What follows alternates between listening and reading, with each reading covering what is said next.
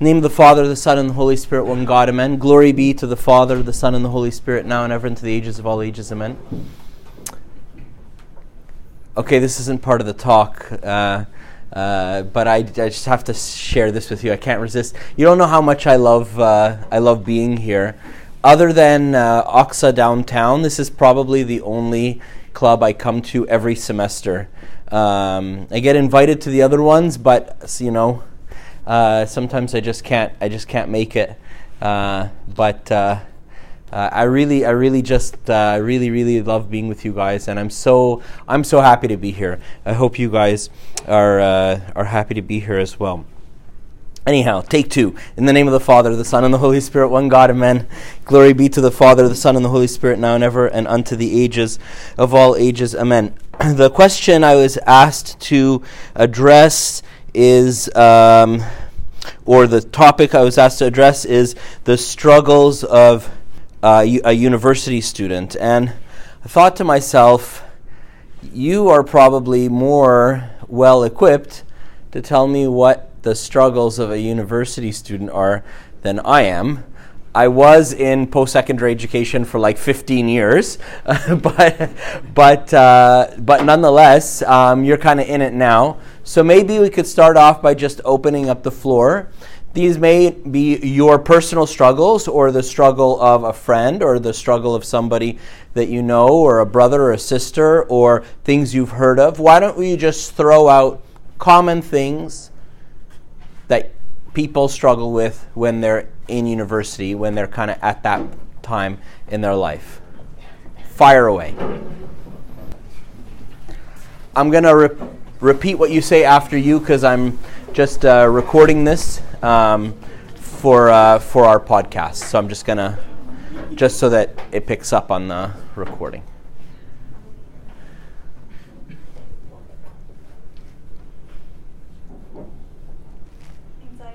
anxiety. Balancing your academic life with your social life and somehow being able to include spiritual life in there somehow. Balancing academic life, social life, and trying to include spiritual life somehow in there as well.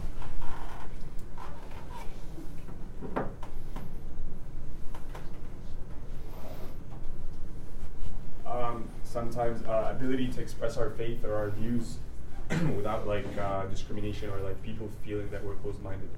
Ability to express our views without appearing closed-minded to others and our faith. Um, staying true to self. Staying true to yourself. Not giving into like all the temptations. Not giving into temptations. Do you guys want to be a little bit more specific about temptations? Not specific, you know, all everybody can participate. In the back. Um, partying, drinking.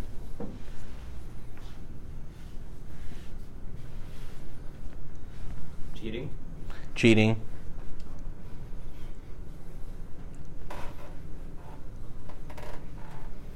Anything else? Okay, back to struggles struggles of university students. I'm not looking for like a particular answer. It's not like an, uh, you know, uh, guess what I'm thinking. I just want to hear what you have to say.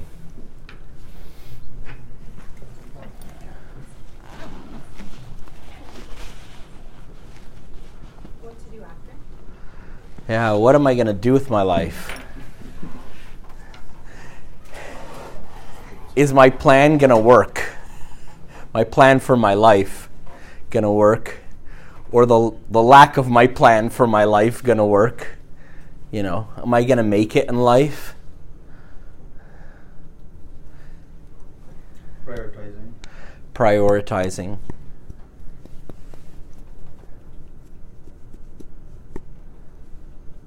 Uh, back to temptations like lust. Lust.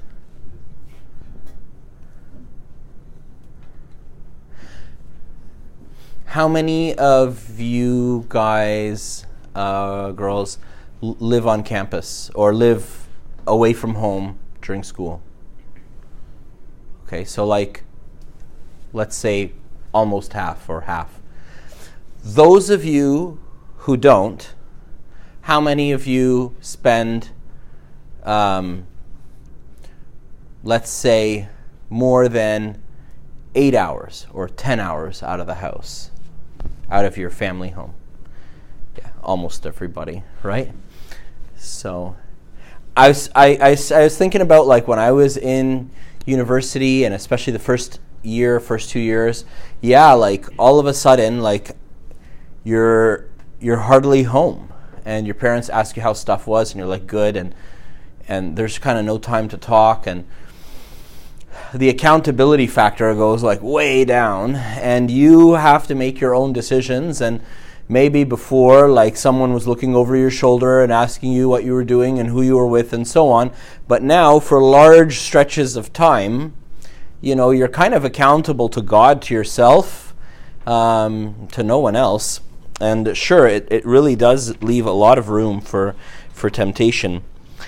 I think my greatest struggle when I was in university, looking back, uh, was feeling stretched too thin, was feeling like there were just too many things that I wanted to be a part of that I wanted that I wanted to do. In fact, I remember uh, going to see a really holy man in Ottawa, priest uh, there that I really loved, and uh, I went to go see him on a Saturday morning. I lived in Montreal, so I drove like the two hours to go to Ottawa to spend a few hours with him and come back.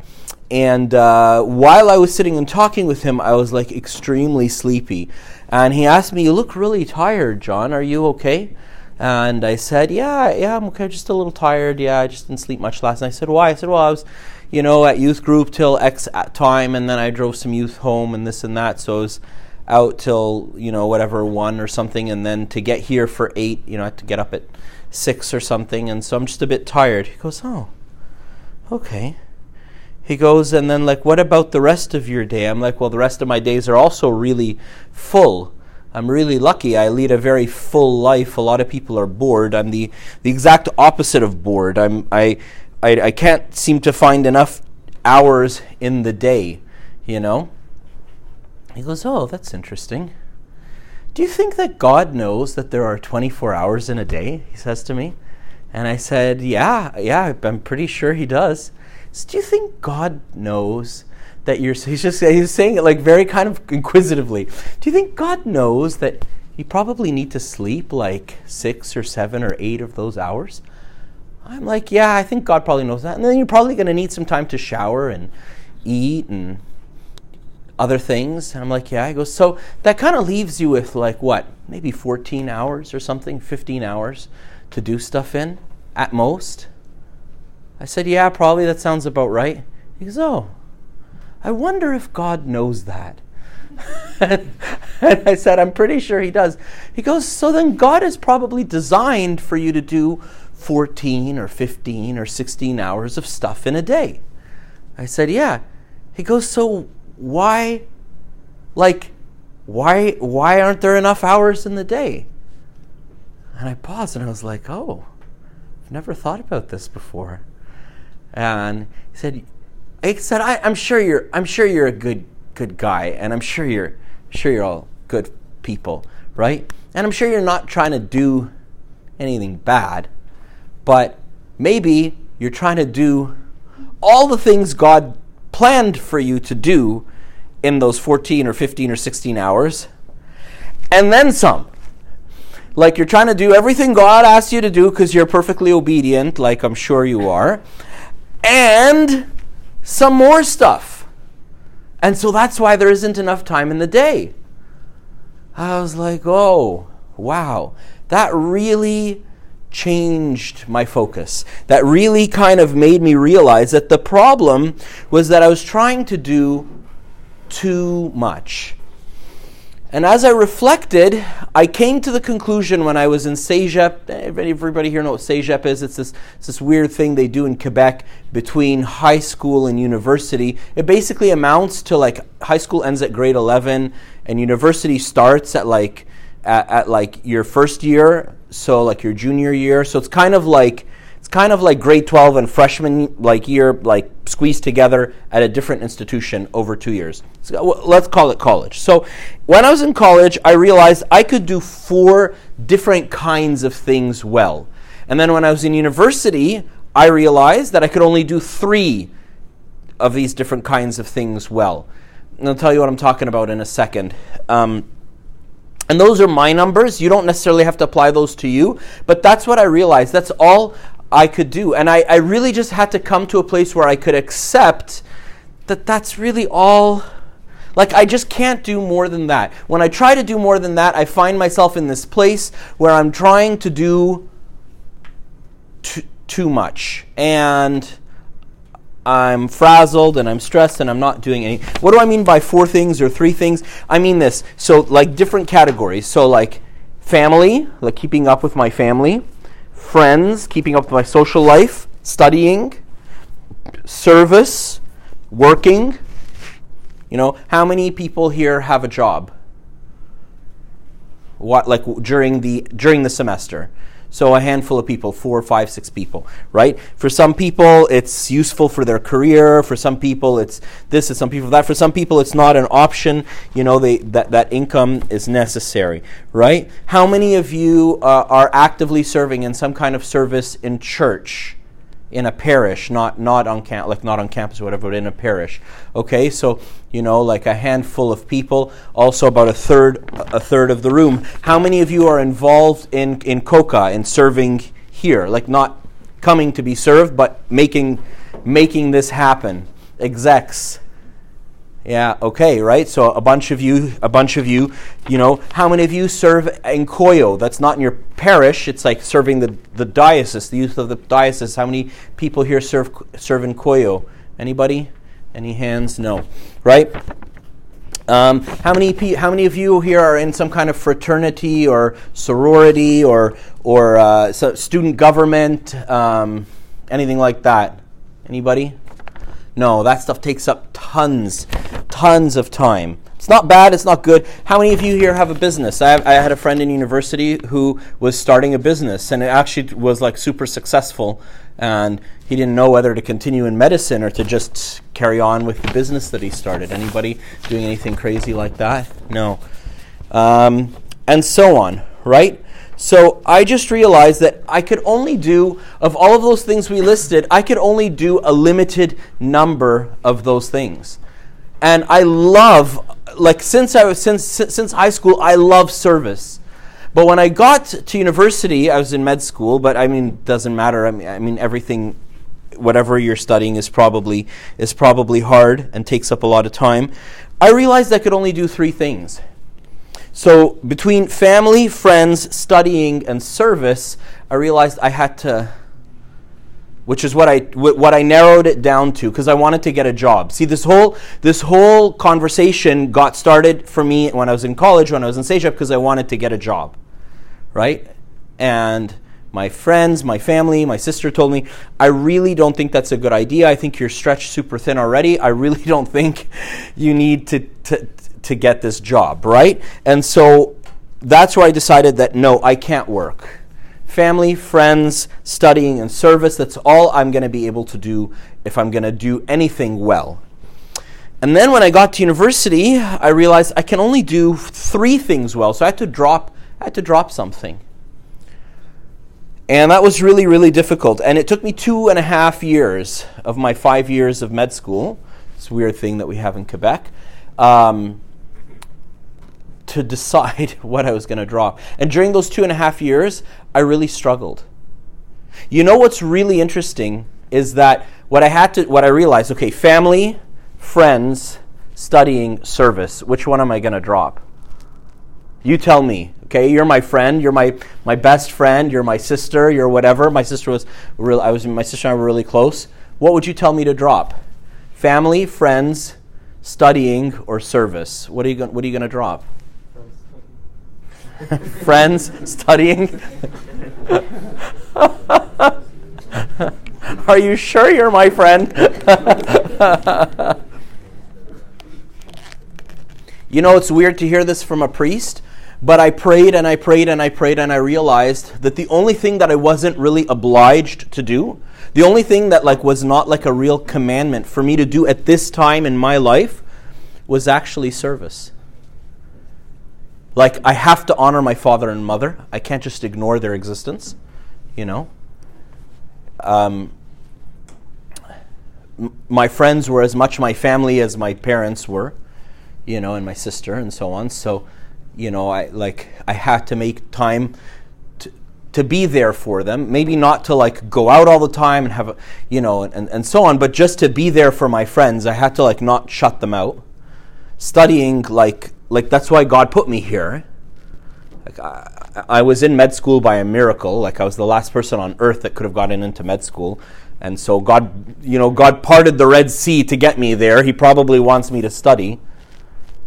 So so I told the servants that I served with that like look, you know, don't count me out, like don't like take me off for like our email chain or don't whatever, like, you know, don't ignore me. But uh, you know, I'm just going to do my best. I'm going to be there when I can. You know what was the amazing result? My marks went up about 15%, and my service was that much more fruitful. What happened is when I, when I was focused, all the energy I was trying to spend trying to figure out what it is I'm supposed to be doing was going towards what I was supposed to be doing. And that left me with more energy than I thought I had to do the other things that I really loved to do.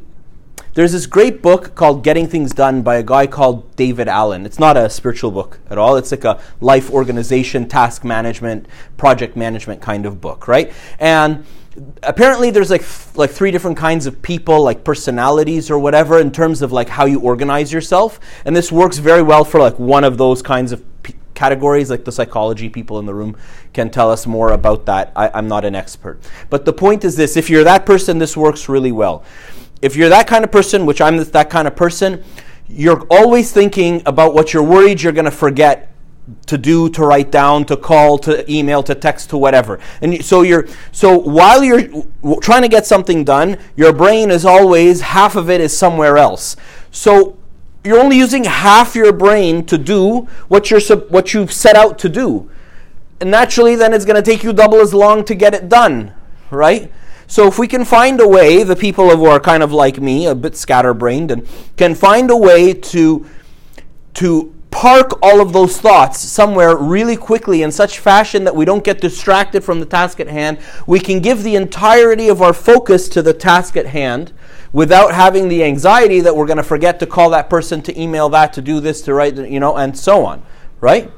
And so you create an inbox for yourself. It doesn't matter if it's a virtual inbox and a, create a new email account like what John has to do at gmail.com or whatever, right? And you just fill that inbox with all the random stuff that goes through your brain. You just brain dump it into the inbox. And then you make time every day, multiple times throughout the day, to categorize the stuff in the inbox, and he tells you how to do all, all of that. But the point is, is that all this energy was going towards trying to decide am I doing the right thing with my time? Am I being faithful with my time? Am I using my time, my energy uh, well? That that it was it was holding me back. And i think i'm not the only person who does that. I, I, I, i'm guessing that most of you also feel like you're stretched way too thin and there aren't enough hours in the day. And you know how many of us pull all-nighters? Like it's not normal to not sleep. You know what i mean right? But like i pulled tons of all-nighters as a university student. You know I slept in the library and all that kind of stuff. Lived in the library like three days in a row without leaving. No showering no nothing you know right you know, mountain man, like beard growing in six different directions, and right, you know, right? It, it's kind of like the hockey playoff season. You know what I mean? It's like bad luck to shave or shower. You know, don't come anywhere near me. Only the flies can come, like you know, circle around me in that, you know, at the end of that season, right? And it would be easy to get everything done if we had 40 hours in a day or 10 days in a week or whatever. But just thinking that way just thinking that way is like saying to God, God, you did it wrong. You should have put 48 hours in a day or 10 days in a week or whatever. But we don't like like all the time you hear people say, all the time I say, I confess, I say there aren't enough hours in the day. But what I'm saying when I'm saying that is God, what you created, you didn't create it good enough. You didn't create it right. It's a criticism. We don't stop to think about it, and I know we don't mean it this way, but it's a criticism. It's a criticism of what God has done. And it's because I want something outside of what God's plan is for me right now. I want something that belongs in later, or I want something that. You know what that's called? That is the general definition of a specific word. You know what that word is? Lust. Lust is to desire something outside of the will of God for you now. So it could be something which is good, which God has planned for you for later. It could be something which is not good and God has not planned it for, for you at all. But lust is to desire something outside the will of God for you now. And to, ta- to say, I want to do these 17 hours worth of things when I only have 15 hours of day, and I, so I have like a two hour deficit, that's a form of, of lust. It's not sexual lust, obviously, or gluttonous lust, obviously, but it's, it's a different kind of lust or greed. What's greed? Greed is to want more, to have but want more. Right? Or covetousness, to want something which you don't have. Right? Isn't that isn't that what it is? Or am I tell, call, call me out if I'm being like if I'm being too extreme. Like tell me if I'm being if you think I'm being ridiculous. You know? But I don't think so. I think that's what it is. And I think we just have to call a spade a spade. You know, we just have to call it what it is right? Because otherwise we won't treat it the way the way we ought to. We all need to repent. I need to repent and to accept that what God has chosen for me now is perfect and is enough, is more than enough. I'm telling you, man, as a priest, I walk around all day thinking, I don't have enough hours in a day. There's this many people I want to outreach, and this many hours I have dedicated each day to outreach. Is it a bad thing that I want to outreach people? No. But it is, is it a bad thing that I want to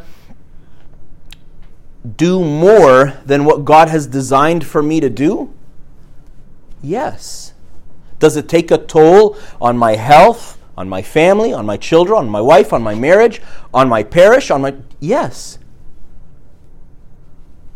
All the productivity people now are singing the same song. Like if you read productivity blogs and all this stuff, they're all singing the same song. Do less, you'll achieve more. Figure out what you do well and do that. And let somebody else do the stuff that you don't do well. That's the song that they're all singing. Proverbs 4:25 says, "Look directly forward and let your gaze be straight before you." You know, Jesus sends his disciples out, and he when he when he sends that out, when he commissions his disciples the first time, and and and and his apostles the first time, and his disciples the second time, the twelve, and then the seventy, right? He says to them, "And do not turn to the right or to the left, and do not greet anyone along the way." What does that mean? That that mean be be a jerk? Some, somebody you're walking along the way, somebody says, "Hey, John," and you're like, you know, is that what it means? No, it doesn't mean be a jerk. It means don't let anything distract you.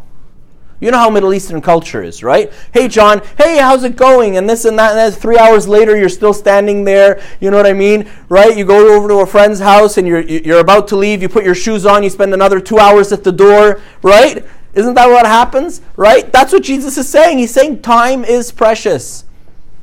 So you can say hello, just don't stop walking. You know, keep walking, don't stop. Don't look to the left, don't look to the right, don't let anything distract. Set your eyes on the goal. What is the goal? Okay, this is a whole topic on its own, but I'm not going to talk about it in great depth because I'm talking about this. I don't want to get off track. The goal is not success. The goal is not success. Your parents are going to kill me. The goal is not success. To get a degree and then to get a job and then to get married and then to have kids and then to buy a house and then to this and then to this and then to die. So what? So what? For what? For what purpose? Everybody does that. And they're all forgotten. Who is remembered? The person who pleases God. The goal is to please God. You know, Abuna Pshoy Kamil, oftentimes quoted and oftentimes, you know, uh, mentioned. Abuna Pshoy Kamil, uh, you know, a priest in Alexandria in the 60s and 70s, uh, 1960s, 1970s, who had an enormous impact, revived all of Alexandria, planted churches all over the world, in LA, in Montreal, and all over the world, God used him. Uh, I spent the last few days of my 40 days not in the monastery, but with his wife, Tasoni Angel, who's still alive. God give her good health and long life. And I was asking her, how did Abuna Pshoy organize his time? She said, honestly, I don't know. But this I know. He would wake up every morning, and he would read the Bible. And he would ask God, God, tell me one thing you want me to do today. Just one. Because if you tell me multiple things, I'll get distracted and confused, and I won't do anything. Just tell me one thing you want me to do today. And I'll go out and I'll do my best to do it. And he'd come home late at night and he'd stand before God and he'd tell him, Lord, this is the thing you asked me to do today. How did we do? How did we do? And his goal for each day was to please God. Whatever it was that God wanted. Now, I want to tell you something. Uh, question, yes, sure. It's just, uh, I, re- I really, really want to have an answer to this um, about the whole success thing. Yes. Because that, that's literally like my model, you know. Like, I think I think it's very important because isn't there the, the parable where um, the master gave, like God gives talents, right? Yes. And he gave the servants a few talents. One dug it and put it in the ground.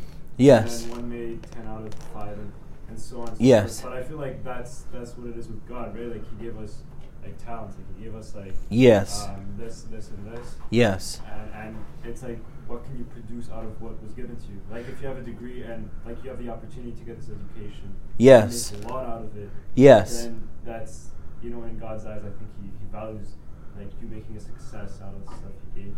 Yes. Right? So I think it shouldn't. not Just look larger, look larger at the word success.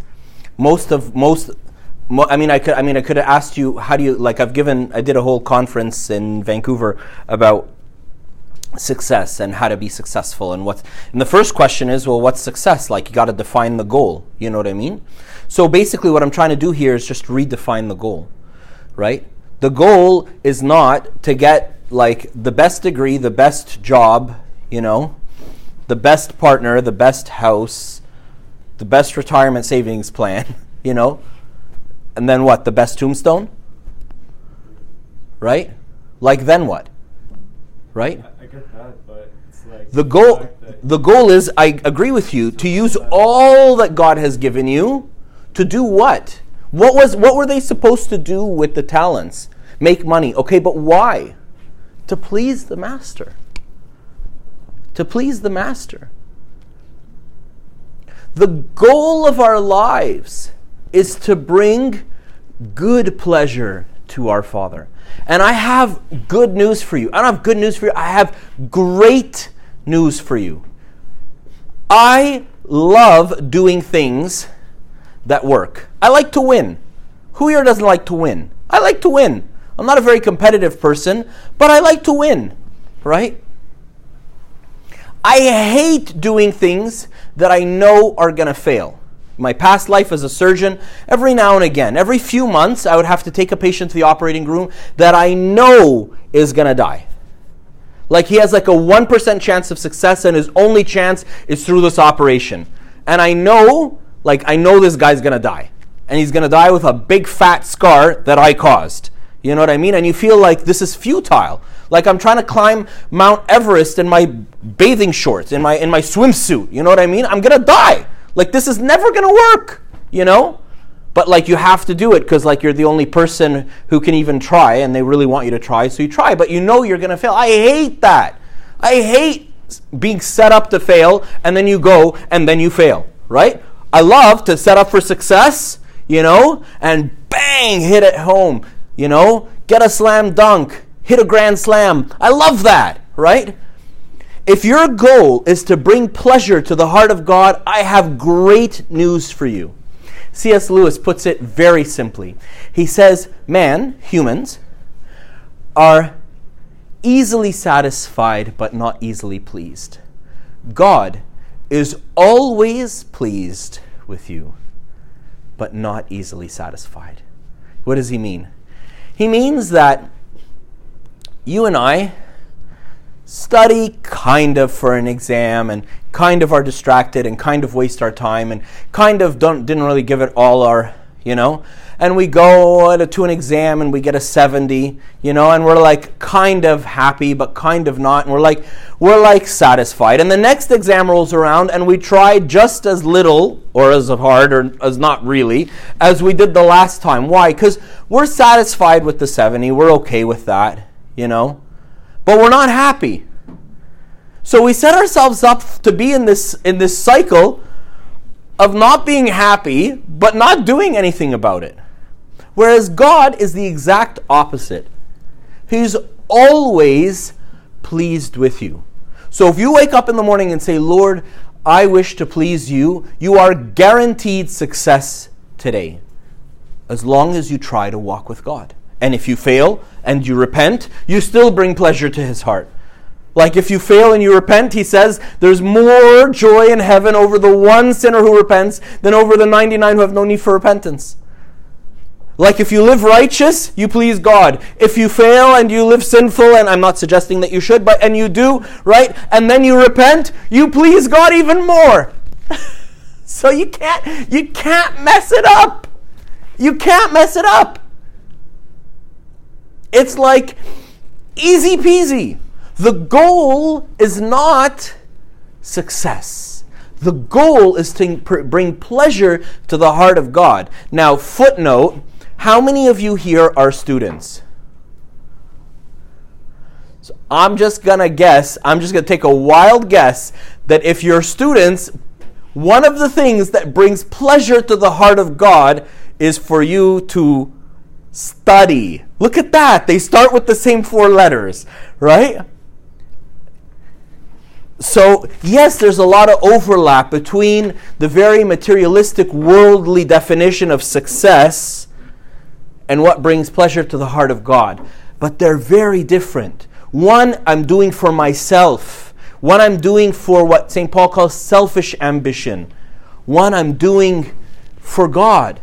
Can I tell you something else? I think I shared this with, you know, you Coca McMaster people. I forget my notes for a second here. Um, this was like an earth-shattering revelation that happened for me at the same time as when I as as when I realized this whole thing like I can only do three things and so on and I acted on it, right? I realized something. I realized that like by umpteen miracles, I've ended up where I am now. And I sat and thought to myself, like, how many exams have I written thus far in my life? Two and a half years into university, two years of college, high school, etc. I don't know, like, it must be just shy of a thousand or something. You know what I mean? And God has gotten me through every single one of them. And for some of them, I really studied. For some of them, I was really well prepared. For some of them, for some of them, I had no idea what I was doing. There was one exam I literally had studied, I literally had read, looked at. My eyes had crossed over the notes of 60% of the material. The passing grade for this class was 65. Like, is multiple choice microbiology. I can't make it up, you know, and I can't I can't wing it. It's not charisma, you know. I had, I had a had a, like a psychology class and a bioethics class. It was all philosophy. Maybe there, like I could wing it and I could like you know kind of make stuff up and you know hope to get by. But this is like multiple choice. Like it's either a gram positive or a gram negative. Like you know, like I can't like there's nothing for me to make up, you know. My second highest mark in medicine was microbiology. How did that happen? I don't know. And my question to you is Does it matter now as a priest that I got a 96 in microbiology? No? Do I remember any of that? No, because I never learned it in the first place, right? But does it matter? Yes. Why do I remember this story? Because, like, God rescued me in the most fantastic way, right? So, what was the purpose of that microbiology exam? Like, now that we know what we know, okay, that was when I was 21 and, and now I'm in my late 30s, okay? So now, like, you know, having like 17 years forward and we have, now we're able to look back, okay? We have the retrospectoscope, we can look back. We can ask ourselves, why did God put that microbiology exam in my life? Because I needed to learn microbiology so I could be a good priest? No. Why? So he could reveal himself to me. So he could give me a story to tell at Coca Talks. So he could show how awesome he is, how much he loves me, how much he cares about me. The purpose of tests is to show something. The purpose of a driving test is to show you're safe to drive on the street or you're not. The purpose of whatever test is to you pass it, you you move, you progress. You fail, you got to do it again. Right? That's the purpose of a test. What was the purpose of that test? To reveal something. To reveal what? The love of God for me.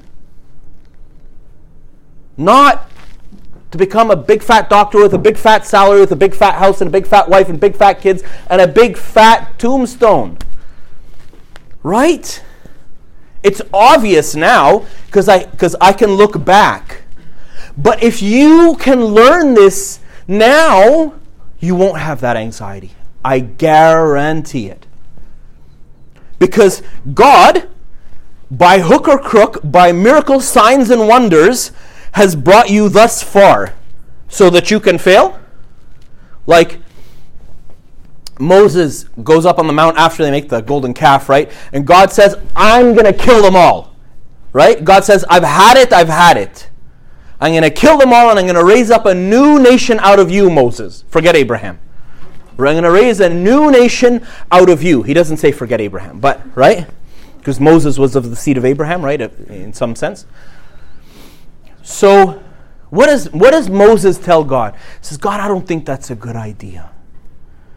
Because the whole world will say, You brought them out of Egypt, and everybody knows you did signs and wonders to get them out of Egypt. So you, like, they didn't get out of Egypt by coincidence. I mean, they got out of Egypt. You brought them out of Egypt, and you brought them in the wilderness so you could kill them.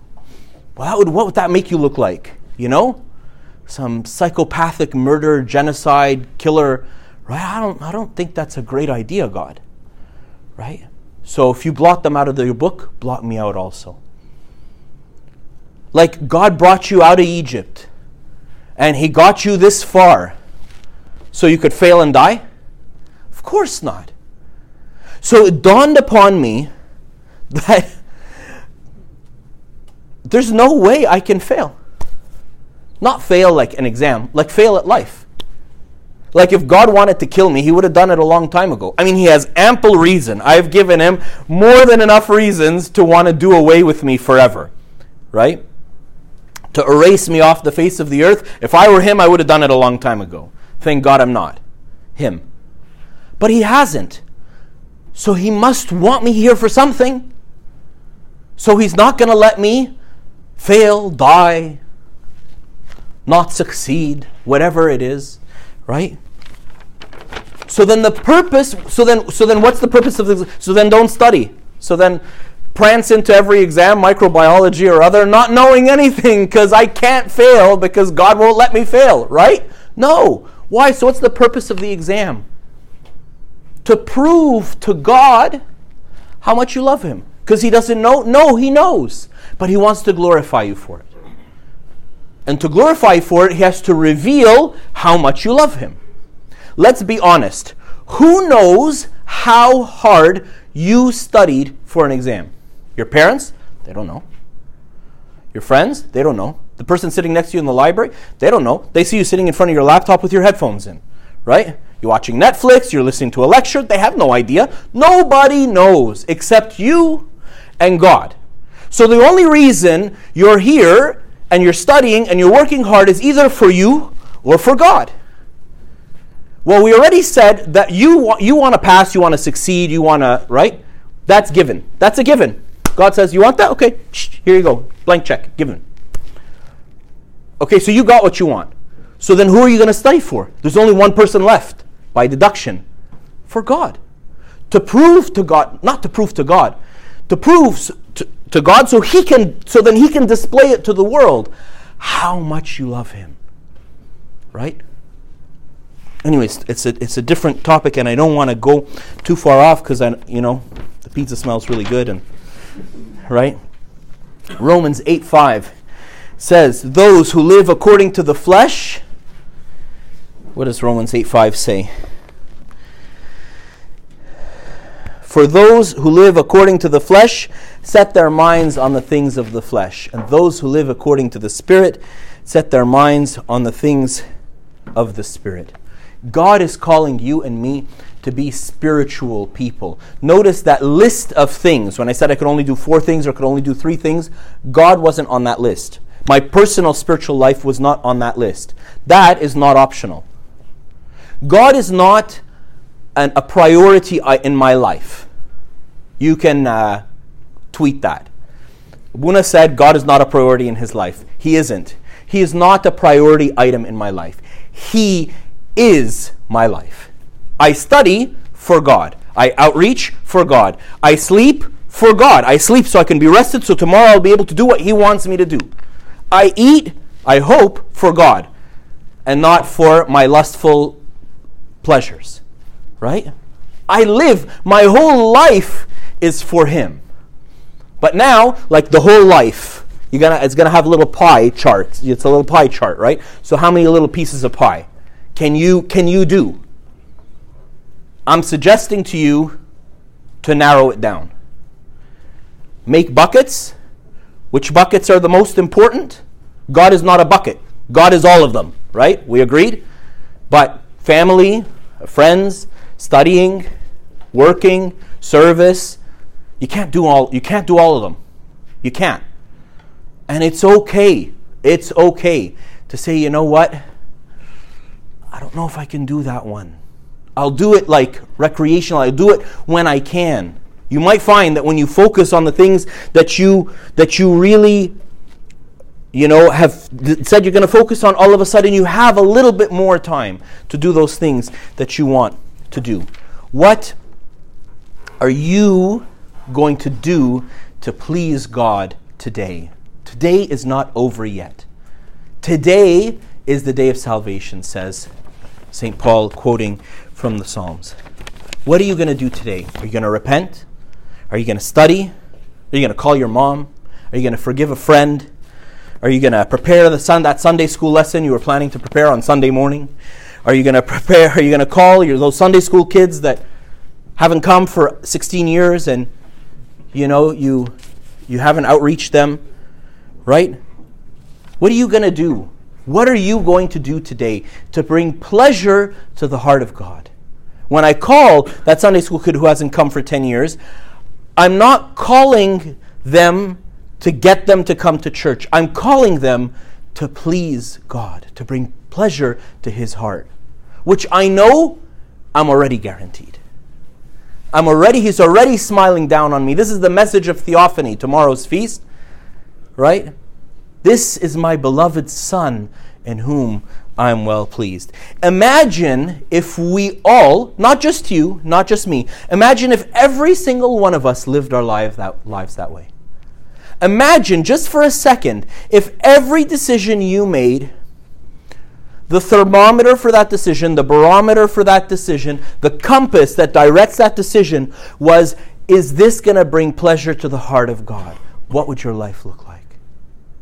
Now imagine if we all did that.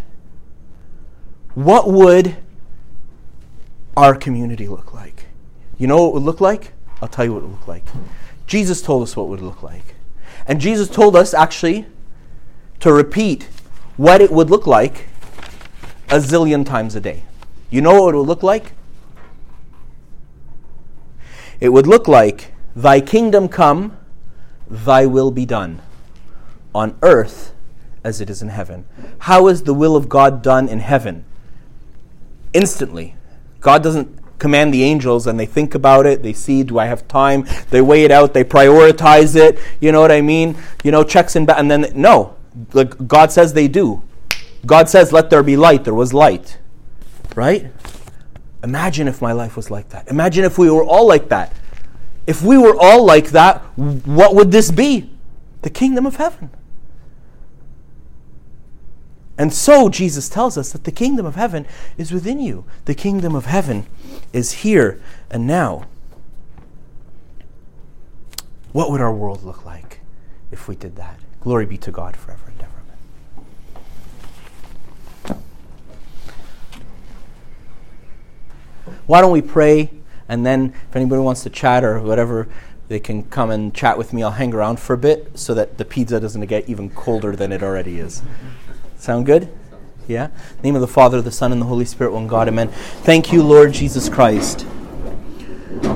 Thank you, Lord Jesus Christ, for being such a good God. Thank you that you take pleasure in us, in our humanity, Lord. Thank you that, like you have bound up all of your humanity, Lord, in your only begotten Son. And you've looked down from heaven, Father God, on our humanity, and you've said, This is my beloved Son. And I'm part of that. I'm part of that beloved Son, in whom I am well pleased. Thank you, Lord, that I know that I have your favor, your good pleasure. Thank you, Lord, that I know that you are the same yesterday, today, and forevermore. You never change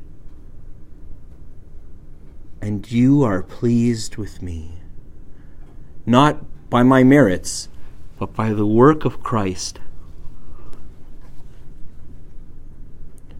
by the blood with which he has covered me, by the resurrection with which he has resurrected me, by the repentance which your Holy Spirit convicts me of and drives me towards. From you, Lord, and to you are all things. All glory be to you. Give us, Lord, to live your kingdom here and now. In the mighty name, the holy name, the beautiful name of Jesus,